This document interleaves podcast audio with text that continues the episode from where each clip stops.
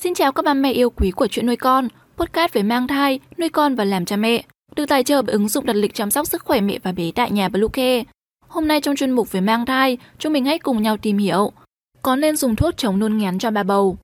Chúng mình sẽ trở lại ngay sau đây. Các mẹ hãy tải ngay app Bluecare để đặt lịch tắm bé, điều dưỡng vú em, chăm sóc trẻ sơ sinh, xét nghiệm và điều trị vàng da cho bé tại nhà, nhắc và đặt lịch tiêm chủng. Ngoài ra thì Bluecare còn cung cấp các dịch vụ xét nghiệm níp lấy mẫu tại nhà, massage mẹ bầu, chăm sóc mẹ sau sinh, thông tắc tia sữa, hút sữa và rất nhiều dịch vụ y tế tại nhà khác.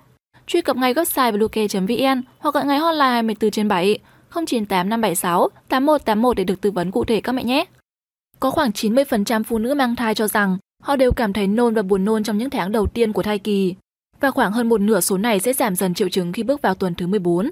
Tuy nhiên thì vẫn còn nhiều trường hợp bà bầu nôn và buồn nôn tới tận lúc dự sinh. Và để giảm cảm giác nôn ngén này, nhiều vấn đề đã được đặt ra, trong đó có câu hỏi có nên dùng thuốc chống nôn cho bà bầu hay không? Ba mẹ nhớ bấm theo dõi trang và đừng bỏ qua video này nhé. Trước tiên hãy cùng tìm hiểu về nguyên nhân bà bầu ốm nghén khi mang thai. Với sự thay đổi của nội tiết tố bên trong cơ thể, nên khi mang thai nhiều bà bầu gặp phải tình trạng ốm nghén. Tùy vào tình trạng cơ thể mà mỗi người sẽ có triệu chứng và mức độ ốm nghén khác nhau. Với những người ốm nghén ở mức độ nhẹ, Họ chỉ có cảm giác buồn nôn và nôn, thường xuất hiện vào một thời điểm trong ngày.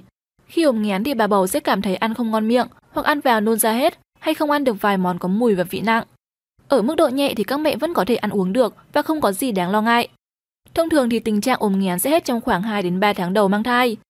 Còn tình trạng ốm nghén nặng sẽ xảy ra ít hơn ở một số trường hợp. Tuy nhiên thì tình trạng ốm nghén nặng khiến các mẹ không ăn được gì, nôn liên tục trong ngày, giảm cân thai kỳ, mệt mỏi, hoa mắt và chóng mặt. Thậm chí nhiều mẹ bầu phải đến bệnh viện để được kiểm tra sức khỏe nếu tình trạng ốm nghén nghiêm trọng khiến chị em không ăn uống được gì.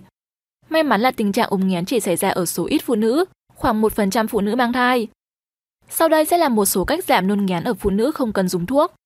Việc dùng thuốc chống nôn cho phụ nữ có thai gần như là biện pháp cuối cùng. Vì mặc dù hiện nay có nhiều loại thuốc vẫn được kê cho phụ nữ mang thai, nhưng điều này vẫn nên được cân nhắc nếu như còn những biện pháp giảm nôn ngén khác. Một vài cách giảm ốm nghén khi mang thai hiệu quả mà mẹ có thể tham khảo như sau. Cách đầu tiên là mẹ dùng gừng.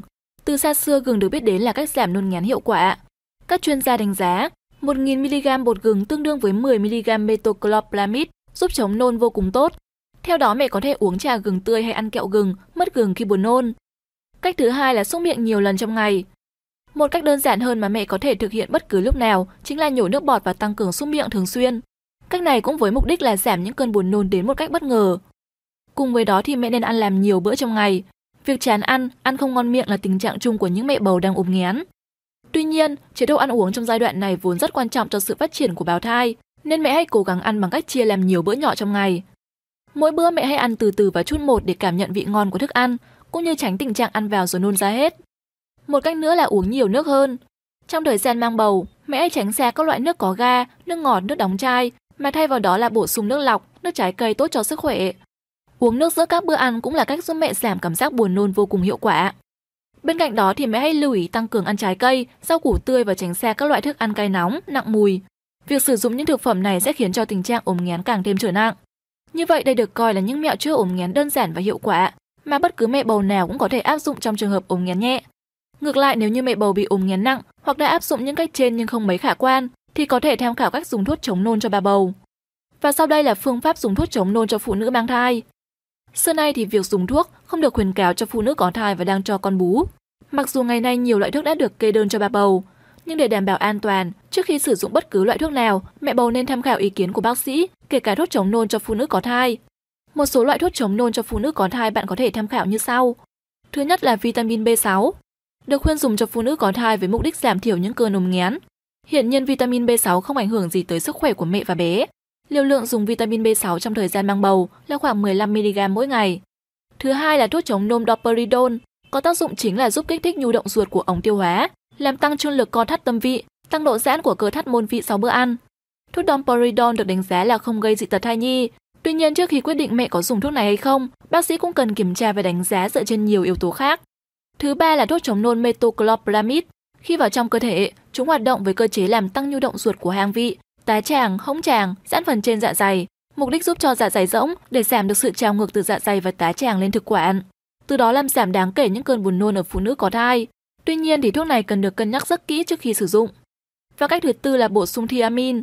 Khi nôn kéo dài, khả năng cao thai phụ có nguy cơ thiếu hụt thiamin. Trong trường hợp này, bà bầu nên được khuyên bổ sung thiamin với liều lượng 100mg mỗi ngày. Như vậy trên đây là cách giúp giảm nghén hiệu quả cho phụ nữ mang thai. Dù là áp dụng cách nào, các mẹ cũng nên trao đổi với ý kiến của bác sĩ chuyên môn để có những chỉ định đúng nhất. Tránh việc tự ý dùng thuốc có thể gây ra những hậu quả đáng tiếc các mẹ nhé.